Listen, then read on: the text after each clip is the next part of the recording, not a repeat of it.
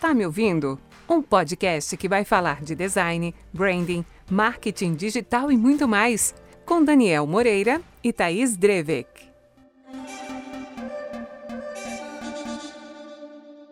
Olá, seja bem-vindo a mais um episódio do Tá me ouvindo?, podcast da agência Hugs. Eu sou a Thaís e hoje eu tô com um convidado para lá de especial. Ele é CEO da Funnel e um grande parceiro da Hugs. Então, Denis, pode chegar mais e falar um pouquinho sobre você. Boa tarde. Tudo bem, Thaís? É um prazer estar aqui participando do podcast e vamos lá. Bom, meu nome é Denis Trindade, né? Hoje eu sou o CEO da Funnel. A Funnel é uma empresa que ajuda, né, as indústrias e empresas que querem vender para indústrias em seus processos de prospecção. Então, hoje, esse segmento ele tem uma dor muito grande, que é a questão da prospecção e manter ali essa prospecção ativa, constante e qualificada. Então, a Funnel ajuda, né, essas empresas, esse segmento, através de prospecções, né, da prospecção digital, através de mapeamento de mercados, através da análise da carteira desses clientes, com o objetivo aí de definir aí um ICP, né, um perfil de cliente ideal, e também com a localização aí de potenciais clientes. Então, a gente ajuda as indústrias, né, nesse sentido. Legal. Eu vou deixar o link do site da Funnel aqui na descrição desse episódio, né? E eu quis te chamar para esse bate-papo por conta da nossa estadia em Florianópolis para participar do RD Summit, né? Uhum. Estávamos eu, o Denis e o Daniel participando do evento e... Como muitas pessoas já sabem, né, esse é, com toda certeza, o maior evento de marketing e vendas da América Latina, que está aí quase completando 10 anos de história.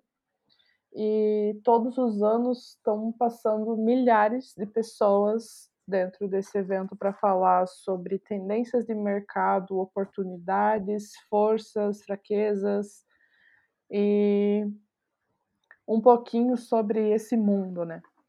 Então, para começar, Denis, eu queria que você me falasse um pouquinho sobre qual foi a tua visão geral assim, do evento, principalmente relacionado assim, à organização, os primeiros passos até a gente chegar lá. Né? Certo.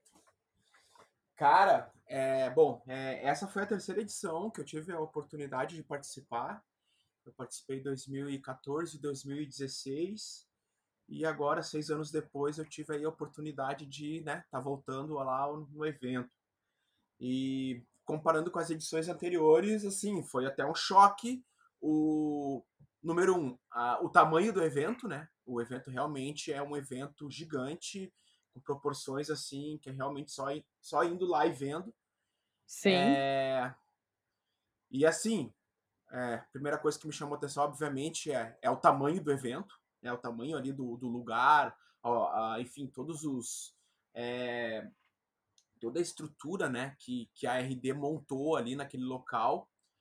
E com relação à organização, e aí até fazendo um paralelo às edições que eu participei, cara, a organização não deixou nada para trás, assim, ao meu ver, foi perfeita. Desde ali do momento que a gente entrou, que a gente, enfim, apresentou ali as credenciais, recebeu ali o kitzinho, cara, foi tudo muito fluido, muito organizado, muita gente trabalhando, o pessoal muito simpático, muito, assim, disponível, né, para te atender com as dúvidas, e, cara, assim, foi muito impressionante, assim, como um evento daquele tamanho, né, pode ser muito bem organizado, né. Então, assim, me chamou bastante atenção a questão da organização, da fluidez ali, da disposição, né, dos principais palcos, enfim, os palcos, os lugares, assim, onde ocorriam a questão da alimentação, o parque de alimentação, a área ali de lazer, enfim, nossa, foi realmente, assim, muito, muito impactante, assim, sabe? Eu nunca tinha participado de algo tão grandioso até então, com relação a eventos. Né? Essa foi a primeira vez que eu participei de um RD realmente assim, né? Porque o único RD antes que eu tinha participado foi o Hostel, que foi online. Então, que aconteceu durante a pandemia ali, né? Era a época que eu ainda estava na faculdade. Então foi, assim, muito legal já online, mas estar lá presencialmente, sentir na pele aquela vibração, foi loucura. Porque a gente não tá falando de um evento de 1.000 pessoas, a gente fala de um evento de 10, 11, 12 mil pessoas. E eu acho que eles não deixaram a desejar em nada, até mesmo em relação à inclusão, à acessibilidade, né? Foi muito bem pontuado em todos os lugares. As plenárias, praticamente todas tinham intérpretes, tinham espaços, né, especiais, guias e o que mais fosse necessário. Assim, foi espetacular, realmente. Realmente, eu compartilho dessa tua opinião, cara. Foi espetacular e realmente, cara, não teve um ponto, assim, que deixou a desejar. É, mesmo questão de visual, som também, né? Muitas vezes a gente vai nesses eventos que tem palestra e o som é estourado, ou o painel é muito claro, a gente fica naquela cansa, né? E 3 dias seguidos ali, a gente saiu de lá inteiro, praticamente. Verdade. Ah, só uma coisinha, agora que eu me lembrei aqui, a questão da internet, né? Realmente, a internet que a RD disponibilizou, ela teve sérios problemas ali, mas, assim... Não foi nada que prejudicou, assim, o andamento das palestras. Foi realmente... talvez a gente tenha sido o único... Inclusive, houve, né? Eles comentaram, fizeram ali... O Márcio Balas falou sobre a internet e tal. Mas, enfim, também acho que não prejudicou a questão da internet interna. Tinha que achar alguém para culpar, né? É verdade. Foi engraçado. E eu acho que, trazendo esse ponto da internet, eu acho que eu senti falta de uma coisa física. Eu entendo a questão de nós somos uma empresa digital, então vamos usar sistema digital, até mesmo por questão de sustentabilidade mesmo, né? Mas eu acho que faltou um cronogramazinho na mão, já que a internet poderia dar essa falha, né? Porque daí a gente ficava indo até lá na entrada para ver o mapa, para descobrir por onde que ia ir. É verdade. Poderia, talvez eles, né, nos próximos anos, eles tenham esse plano B aí, né? Já que esse ano realmente a internet deixou a desejar lá dentro. Né? Mas, seguindo um pouco isso, né? Quando a gente começa a pensar em todas as pessoas palestrantes também que passaram, né? Que foram mais de 140 palestras, além de keynotes, que foram excepcionais, assim, né? Quais que foram as principais palestras para você que chamaram a tua atenção? Certo. Tirando a Miriam, né? Porque puxa saco. Pois é, na realidade a Miriam, inclusive, foi assim, eu acredito que ela tenha sido convidada de última hora, né? Porque, a gente já vem acompanhando há algum tempo, né? Ali a questão, e trocando figurinhas, quem vai participar, quem não vai, enfim. E a Miriam acho que acabou, enfim, sendo convidada ali meio que de última hora. E, obviamente, né, eu gosto muito do trabalho dela, tem tudo a ver com o nosso segmento, com a Funnel. Obviamente, a palestra dela foi muito boa, né? A gente, inclusive, né, é um conteúdo que eu te indiquei. Thaís, pô, dá uma olhadinha aqui no conteúdo da Miriam, que é muito bacana aqui. Só sim, usei bastante, né, a curadoria. A Hugs é a nossa agência que cuida aí do nosso social, dos nossos conteúdos, né? Então, a gente acabou trocando essa figurinha. Mas com relação às outras palestras, realmente, foram 140 palestras. Eu acredito que eu tenha perdido muita coisa, né? Eu confesso que eu acabei ficando assim com esse sentimento, pô, acho que eu perdi alguma coisa. Mas, obviamente, né, por uma questão de física, a gente não pode estar em todos os lugares ao mesmo tempo. Mas, assim, eu anotei aqui, estou aqui até dando uma olhada nas minhas anotações e... Eu gostei muito da primeira palestra, né, que foi com o Eric Santos, né, da RD. Eu gosto muito eu acompanho até quando ele, enfim, é convidado a participar de algum podcast, de alguma coisa. Eu sempre acompanho, eu gosto muito enfim, das ideias dele, da forma como ele, enfim, vê as coisas. E eu gostei muito da palestra dele, porque ele meio que fez, assim, um apanhado, né, uma timeline aí desde 2014... e fazendo um paralelo da RD, né, do evento RD, com o que tinha ali de mais, digamos assim, de mais atual no marketing digital, né? Então, começando lá em 2014, uhum. Com o passo a passo de como dar os primeiros passos do marketing digital, e aí veio a questão da máquina de crescimento, geração de leads, enfim, e até aos dias de hoje, como a coisa começou lá atrás, né, bem, como é que eu vou dizer, bem, cara, praticamente RD é que ensinou a galera a fazer marketing digital no Brasil, né? Então, assim, sim. Eles iniciaram o Beabá, e como isso, aí ao longo desses anos, como isso impactou aí o cenário, principalmente de marketing de vendas, né? Não só de marketing, né? Mas também de vendas. E como houve, né, essa, digamos assim, essa junção, né? Esse alinhamento cada vez maior do marketing com vendas, né? Então, cara, foi muito legal, assim, ele explicando e também a gente entendendo, né? Essa timeline aí, digamos, né? Foi muito legal. E também me chamou a atenção a questão da mensageria, né? Que foi um assunto que bombou ali no RD, né, cara? A questão sim, de todos os lados. De todos os lados, talvez tenha sido o assunto mais, o trend topic, assim, do evento, né, cara? Uhum. Até maior do que metaverso, enfim. Então, a mensageria realmente dominou ali os principais, digamos assim, as palestras. E realmente, cara, é algo realmente impactante como o WhatsApp, e falo não só o WhatsApp, né, mas falo o WhatsApp para, enfim... Eles trazem o conceito do marketing conversacional, né? Perfeito! Essa ideia de estar cada vez em contato mais próximo e mais rápido com o consumidor. Cara, praticamente todas as palestras falaram disso de alguma forma, né? O como as nossas mídias elas vão precisar deixar de ser essa ideia de resposta de Google, de uma coisa muito simples para se tornar uma coisa muito personalizada. Ela vai poder ser automatizada e tal, mas eles trazem muito essa questão do fácil para o cliente. Perfeito, é isso aí. E também assim, né, cara, tu falou marketing conversacional, eu confesso que eu nunca tinha ouvido falar nesse termo, né, fui ouvir a primeira vez no RD, marketing conversacional, até achei assim um nome meio, né, meio aquelas buzzwords assim, meio, marketing conversacional, what the fuck? Aí, porra, claro, né? E tem sentido. Agora parece que ninguém para de falar sobre isso, né? É verdade, todo canto. É verdade.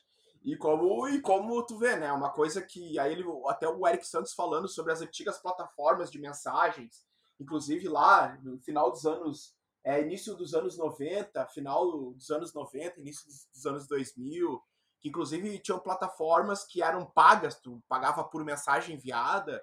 Então, assim, não é um conceito tão novo, mas a proporção que essas plataformas conversacionais tiveram, principalmente, acho que depois aí da pandemia, é realmente algo, assim, absurdo, né?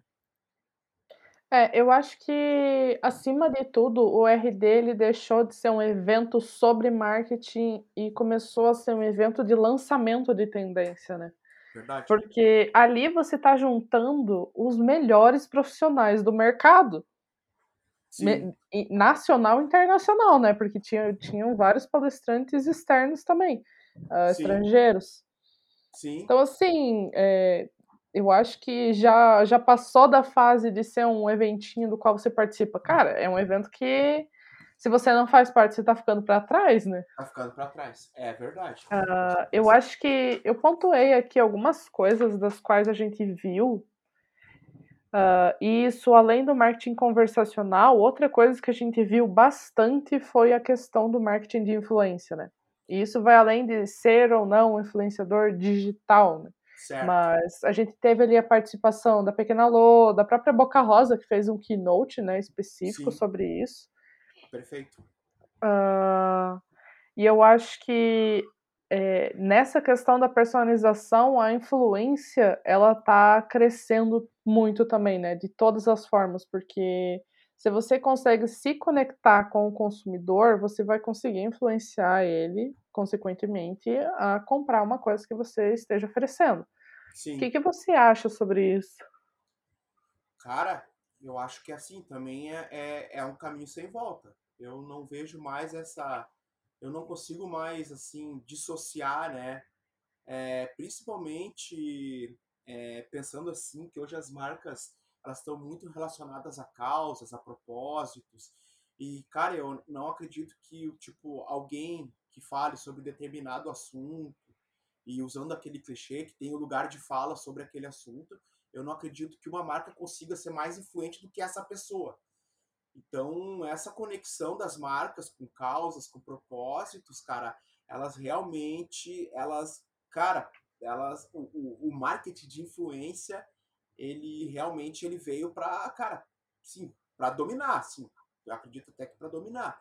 E se a gente pensar nos níveis, né, de como os influencers, como, né, os níveis de influencers que existem hoje, existem dos macro-influencers até os micro-influencers. Então, cara, o teu vizinho do lado, um senhorzinho que gosta de pescaria, pode se tornar um influencer, né? Pode se tornar a voz de uma marca, né? Então, cara, isso realmente acho que a gente ainda nem...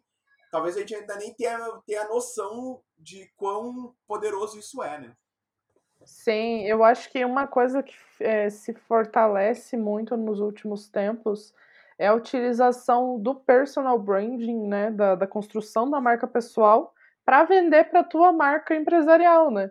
Então, muitas pessoas estão se colocando como especialistas, estão se mostrando, né, porque elas já são especialistas, normalmente estão décadas aí no mercado.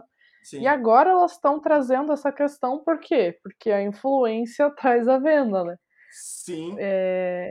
E fazendo essa conexão, outras... Assim, eu fui em muitas palestras que tem relação com o branding em si, né? Que é uma área que eu tô mais dentro aqui da agência, incluindo a Love Brands, da Beatriz. Eu sempre me esqueço como se pronuncia, se é Perdoa, Beatriz. Love Brands... Estratégia de conteúdo de milhões e muitos outros desses conteúdos relacionados, né? Mas uma palestra que me chamou muito a atenção, não sei se você chegou a participar, foi a do Galileu Nogueira, que era branding e performance. Branding versus performance, mas ele dá uma ideia de que a performance ela vai deixar de ser uma coisa separada e vai precisar ser unida, né? A gente até fala que... essa teoria do ou uma coisa ou outra vai acabar, né? Porque a gente vai precisar do branding e performance, marketing e vendas. Sim. E quanto a isso, eu queria ver o que você pegou de insight em relação a isso. Cara, eu estava na palestra, né, do Galileu, né? E, cara, assim, eu concordo também, cara. Acho que não dá mais pra separar as coisas, né? Eu sou, digamos assim, uma das áreas que eu gosto, que eu tenho mais afinidade e dedico mais tempo, assim, pra estudar é SEO, né? E, cara, já há algum tempo o pessoal vem falando, cara, o poder que a marca tem nos resultados de SEO, que geralmente a gente relaciona com alguma coisa mais de performance, mais de, enfim, geração de leads, etc e tal. E como hoje a construção de uma marca, né, ela é importante numa estratégia de SEO, né? Então, assim, cara, claro, a gente discutiu até alguns pontos com relação ali à mensuração e tal, e o Galileu até falou que eles, da dificuldade que se tem para medir, por exemplo, campanhas de branding. Eu já acho que hoje é muito mais fácil tu medir isso, né, através dos canais digitais. Então, assim, o off, né, o off ele acaba tendo impacto no online e isso tu consegue medir, né, então... Pô, tu faz uma inserção na TV, pô, alguma coisa vai impactar no teu online, com certeza, E aí tu consegue, a partir daí, tu consegue mensurar até mesmo resultados em vendas, né? Então, cara, eu acho que... e ainda mais assim, a gente pensando num contexto que as marcas, elas usam marketing de influência, elas querem se parecer mais como pessoas, tem a questão da conversa, né? Já não é mais aquela coisa de via única, é uma via de mão dupla, com certeza. As marcas estão preocupadas em se parecer mais com gente, né? Uhum. Assim, teorizando, assim, né? Viajando um pouco, mas as marcas, elas vão cada vez mais se parecer com pessoas e não... Pode falar. Te interromper um pouquinho só. Não.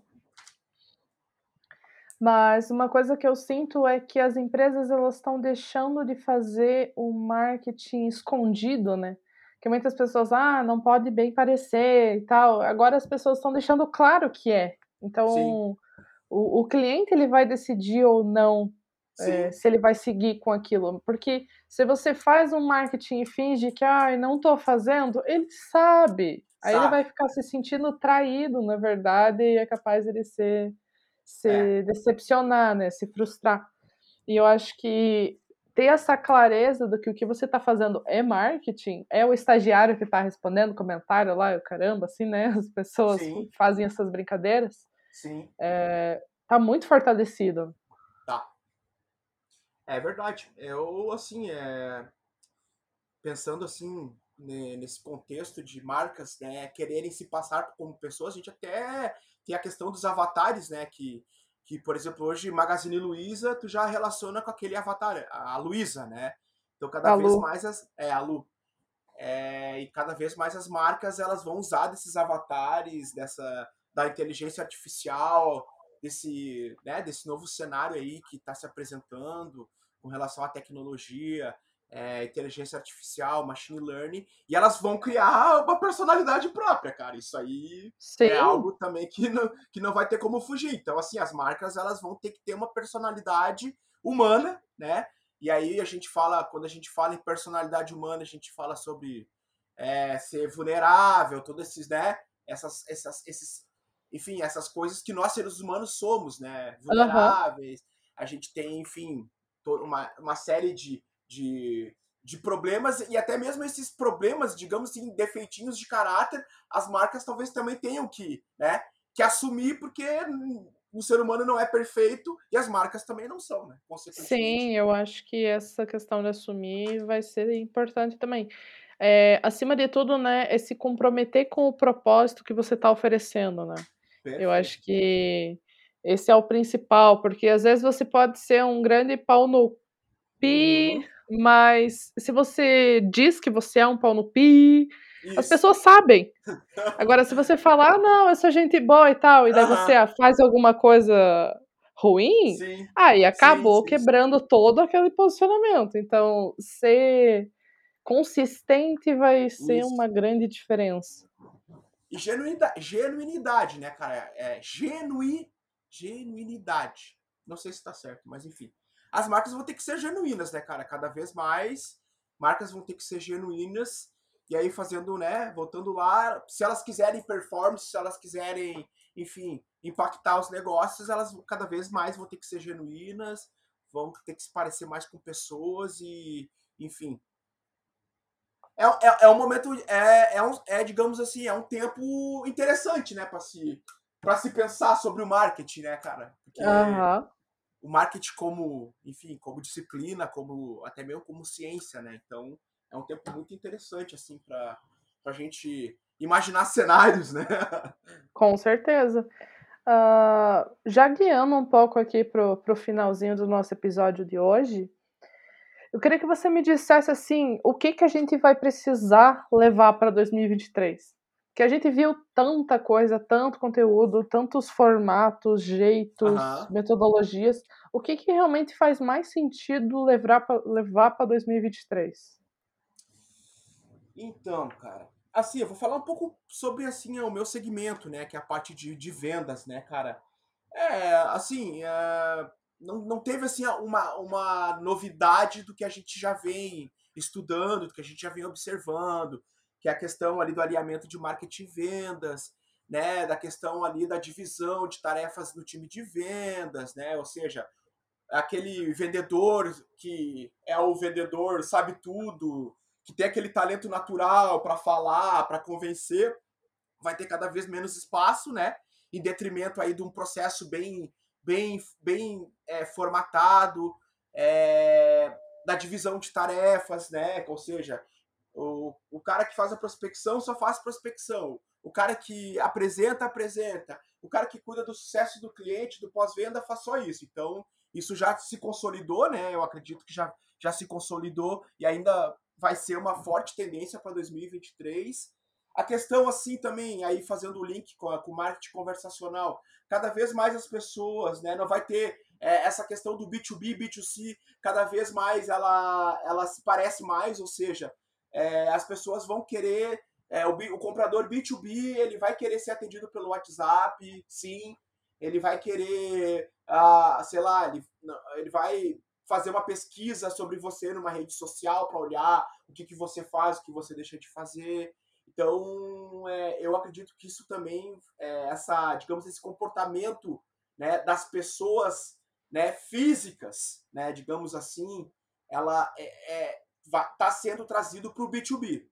A questão também do conteúdo, eu acho que é uma coisa importante, que cada vez mais, aí falando, né, aí do B2B, enfim, as pessoas cada vez mais elas vão ter acesso a informações e a decisão de compra ela vai ser cada vez mais feita através dessas informações coletadas nos meios digitais, né, cara? Então, cara, a empresa que deseja ser competitiva, do B2B, ela vai ter que ter uma presença forte em Google, em social, enfim, nas plataformas digitais, ela vai ter que criar conteúdo, ela vai ter que realmente consolidar aí a presença delas nas plataformas digitais. E também, assim, e para finalizar, outra coisa que me chamou a atenção, e até foi a própria Miriam que ela levantou na questão da prospecção e a criatividade, né, cara? Cara, cada vez mais, por exemplo, essas metodologias, elas têm um tempo de vida. Então, há um tempo atrás, a gente viu o inbound bombar, todo mundo correu para fazer inbound, e aí viu que o inbound tinha suas particularidades, seus pontos fortes, seus pontos fracos, aí deu uma, né? O pessoal deu uma segurada, Aí depois veio o outbound com tudo, ali a prospecção digital, e houve uma saturação dessas ações, e o pessoal já começou a sacar. Então, cada vez mais essas, digamos assim, essas tendências, elas têm um tempo de vida curto, mas não necessariamente elas vão acabar, né? Elas se mantêm aí, consolidadas no mercado, né? Óbvio, e só que elas acabam até, de certa forma, se complementando, né? Então, assim, hoje, aqui dentro da Funnel, cada vez mais a gente quer, né, levar para os nossos clientes, assim, a ideia de que, cara, tu tem que fazer inbound, sim, tem que fazer inbound, tu tem que fazer outbound. O cara do inbound, ele tem uma, digamos assim, uma forma de ser abordado, de ser atendido, ele tá num momento diferente. Então, assim, tu tem que até seguir, né? Tu tem que conhecer essas particularidades de cada canal, né? E oferecer esse canal aberto, né, sem fricção, facilitado, com rapidez, com urgência, o B2B realmente vai ter que seguir por esse lado, né? Realmente. Então, acima de tudo, sim, Denis, eu queria até agradecer por estar aqui hoje, né? Muito obrigada por fazer parte desse papo, eu acho que ele foi bem enriquecedor. Todos esses assuntos a gente vai tratar durante o ano, todo o ano de 2023, um pouco esse ano ainda, certo. Mas muito obrigado por fazer parte aqui do Tá Me Ouvindo, tá? Valeu, que isso, pode contar, conta com a gente aí, com a Funnel, a gente, enfim, tá à disposição sempre aí para vocês. Então, eu vou caminhando aqui pro encerramento do episódio, se você quiser deixar algumas palavrinhas finais. Queria só agradecer mesmo aí a oportunidade da gente estar, enfim, trocando aí essas figurinhas sobre o evento, né? Foi muito legal esses dias que nós passamos lá em Florianópolis. Florianópolis é uma cidade meu, Florianópolis é uma cidade que eu posso dizer quase que perfeita, né? Então, pô, você tá em Florianópolis, num evento desse, pô, dessa magnitude, pô, vendo toda aquela galera, assim, pô, realmente chega a ser emocionante, assim, não. Chega não, é emocionante, né? E você sai, assim, realmente revigorado e vamos lá, vamos levantar esses assuntos aí durante o ano e conta com a gente aí quando vocês acharem necessário. Então, obrigada mais uma vez e até a próxima. Tchau, valeu, gente. Tchau. Tá me ouvindo? É o podcast da agência Hugs, especialista em marketing com foco no branding digital. Ouça nossos episódios no Spotify e também no YouTube.